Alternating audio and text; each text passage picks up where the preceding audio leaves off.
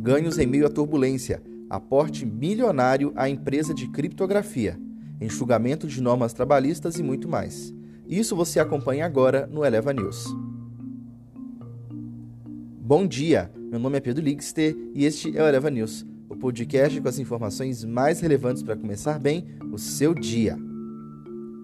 Gestores ainda veem ganho na B3 antes da fase eleitoral. O mercado de ações encerrou o semestre abaixo das máximas históricas, aos 126.802 pontos, ganhando cerca de 6,54% no período. Mas ainda recompensou os investidores que optaram pela renda variável.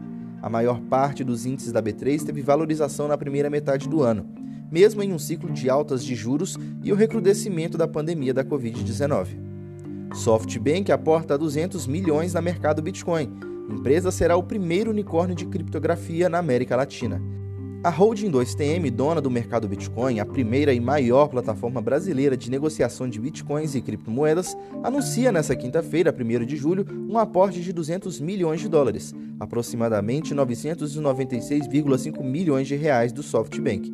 A empresa foi avaliada em 2,1 bilhões de dólares, enxugamento nas normas trabalhistas. O governo negocia com o Congresso Nacional uma mudança nas medidas que instituíram regras trabalhistas mais flexíveis na crise da Covid-19 e no programa que permite redução de jornada e salário ou suspensão de contrato.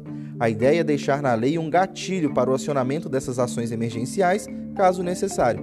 BNDES aprova quase 1 bilhão a São Martinho o Banco Nacional de Desenvolvimento Econômico e Social, BNDES, aprovou um financiamento de 941 milhões de reais ao Grupo São Martinho. A efetiva contratação deste crédito ainda tem que ser aprovada pelo Conselho de Administração do grupo, um dos maiores players do segmento sucroalcooleiro do país.